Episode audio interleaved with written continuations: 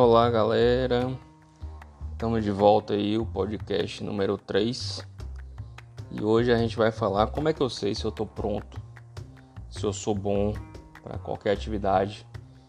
Isso a gente vai englobar aí desde o desde do, da escola, né? De, de, vai servir para pessoas desde a escola até é, pessoas mais velhas, mestrado, doutorado, etc. Então, primeira coisa que, que eu penso assim é quando você quer saber se você é bom ou não, em algumas atividades é muito muito prático, né? É, eu, eu fazia natação e participava de campeonatos de natação, então para saber se você é bom naquilo ou não e para ir ou não para o campeonato, você marcava o tempo.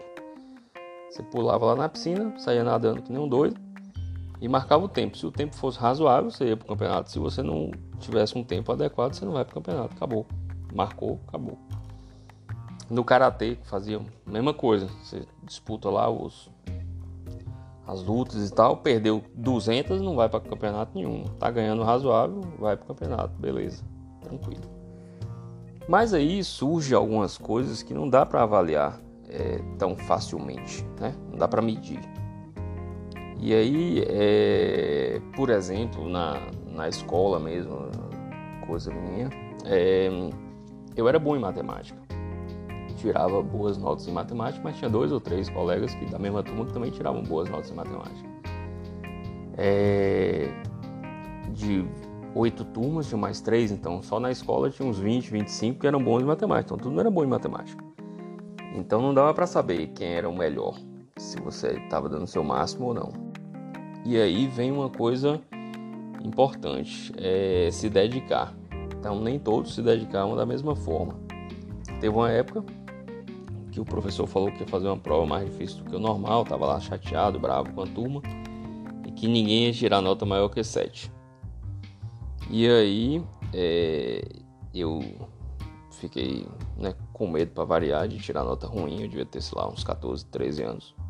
E aí estudei Fidazorra, fiz muito, muito, foi, era uma prova de trigonometria.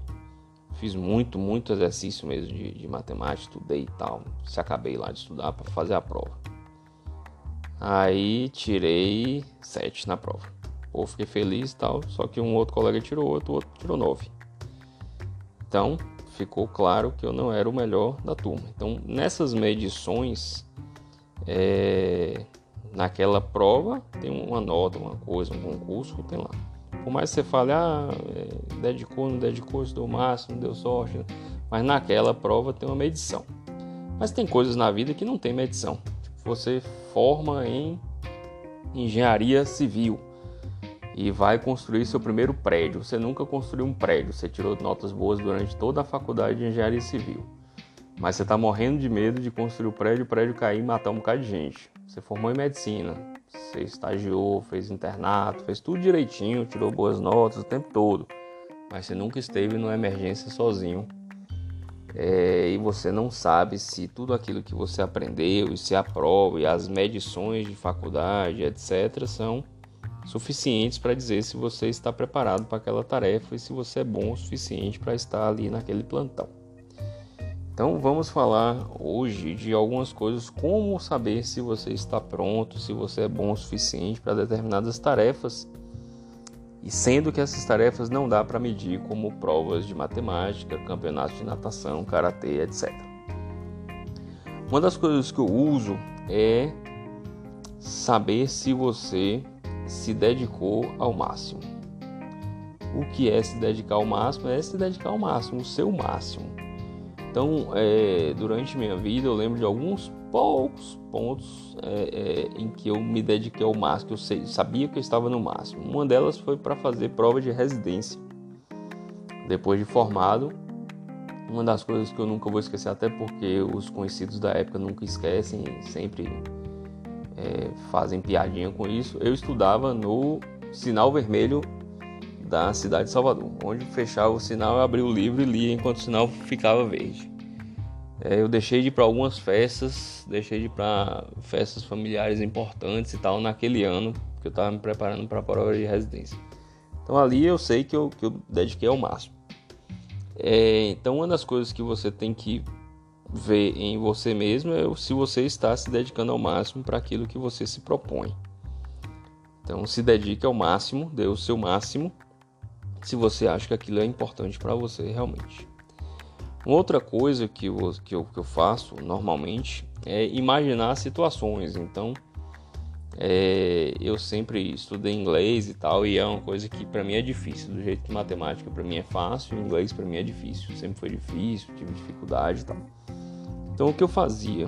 É, ao longo do dia, desde sempre, e até hoje, não todo dia, mas de vez em quando eu imagino diálogos do dia a dia é, e se eu conseguiria fazer esses diálogos em inglês. E até hoje eu me surpreendo com tanto de palavra que a gente não sabe, que eu não sei nem para onde é que vai, e da dificuldade de fazer esse diálogo. É, diálogos básicos com minhas filhas, diálogos dentro de casa, diálogos na rua com uma pessoa, na compra de alguma coisa. Então, ah, você é fluente em inglês? Não, jamais. Na dificuldade que eu tenho, jamais. Mas eu procuro treinar e estudar e ouvir coisas e tal, então eu fico estudando, mas sabendo que eu não sou fluente, não sou bom o suficiente, não estou pronto em inglês de forma nenhuma. Baseado em quê? Baseado no, no treinamento, com imaginação e tal, tentando exercer é, de forma mental a questão do inglês. Então, em inglês dá para fazer isso. Em emergência ou construindo um prédio, creio que não. Só realmente na prática. Já é, uma pessoa que me fala que deu o seu máximo, que se dedicou ao máximo, que está treinando, já está meio caminho andado para ser bom ou estar pronto para aquela tarefa. Por quê? Porque ele está se dedicando ao máximo.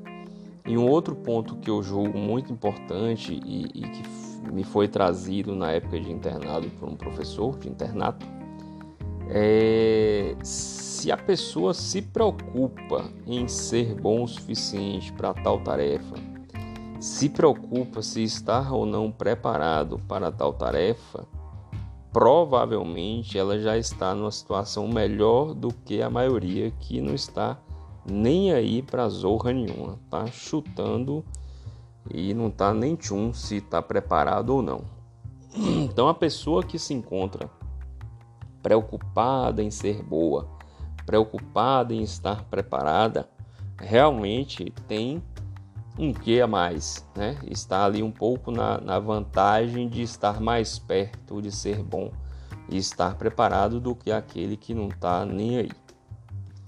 Uma outra coisa realmente aí mais difícil de avaliar é você é, tentar descobrir os seus pontos negativos e os seus pontos positivos no sentido de qualquer tarefa. Então, se você é engenheiro civil e é construir um prédio, você pode falar, pô, eu lido bem com a estrutura, eu lido bem com a questão de massa, cimento, etc. Mas, pô, a questão de estética, a questão de é, meio ambiente, eu não lido bem, então vou ter que me dedicar mais.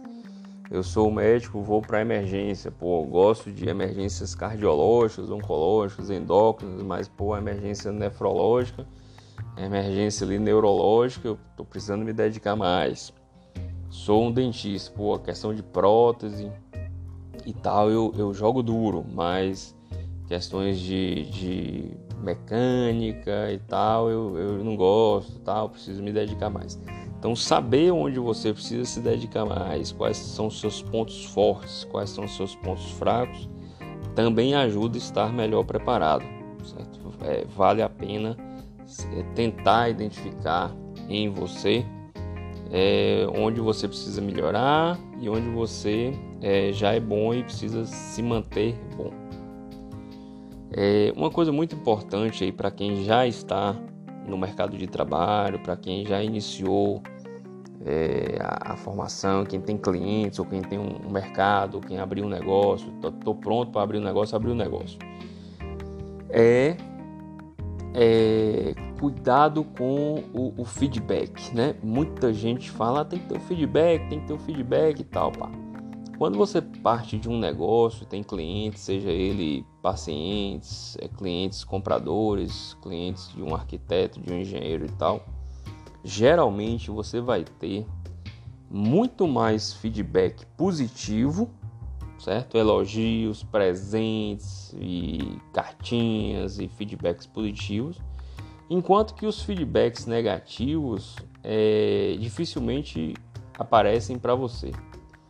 O negativo, quando o cliente não gosta, muito mais fácil ele sumir e você não perceber isso porque no início você vai ter poucas pessoas e poucas pessoas sumindo, você não percebe, você só vai começar a perceber isso quando começar a sumir muita gente, seu consultório, sua empresa, o seu comércio ficar vazio. Mas muito cuidado com isso, na ideia de reverberar só os feedbacks positivos, você se achar a bala que matou Kennedy, porque você recebeu presente, que você foi elogiado, enquanto que o cara que odiou seu atendimento, odiou seu comércio, sua loja, ele não falou nada para você, mas ele caiu fora, não volta mais nunca e está dando feedback negativo para o resto do mundo, menos para você. Então isso é muito é, complexo, você tem que tomar muito cuidado com isso para não achar que está tudo lindo. E por último, outra coisa que eu julgo ser muito importante para saber se você está pronto, se você é bom o suficiente, é você é, pensar que todo cliente, paciente, comprador e etc. do seu negócio é sua mãe. Se você ama sua mãe como um filho deveria usar a mãe. E eu uso a mãe porque meu pai fala que mãe é mãe, mas pode ser pai também. É, se você vende a sua laranja para sua mãe, do mesma forma que você vende para os clientes, se você trata e constrói uma casa para sua mãe, como você constrói para outros clientes, eu julgo que você está mais perto de estar pronto e ser bom do que mais longe. É, não é uma coisa fácil, principalmente se tratando de medicina. Eu, como oncologista, eu tratei minha avó de, de câncer de língua em, duas oportunidades. Na primeira, acompanhei a questão cirúrgica, feita por um cirurgião de cabeça e pescoço fantástico. E na segunda, na recidiva, eu como oncologista que tratei com a questão de quimioterapia e tal. É, não é fácil, tem toda uma questão de, de, envolvimento familiar, então não quero dizer aqui que você tem que tratar ninguém, nem construir casa para sua mãe, nem vender laranja para sua mãe, seus familiares, nada disso.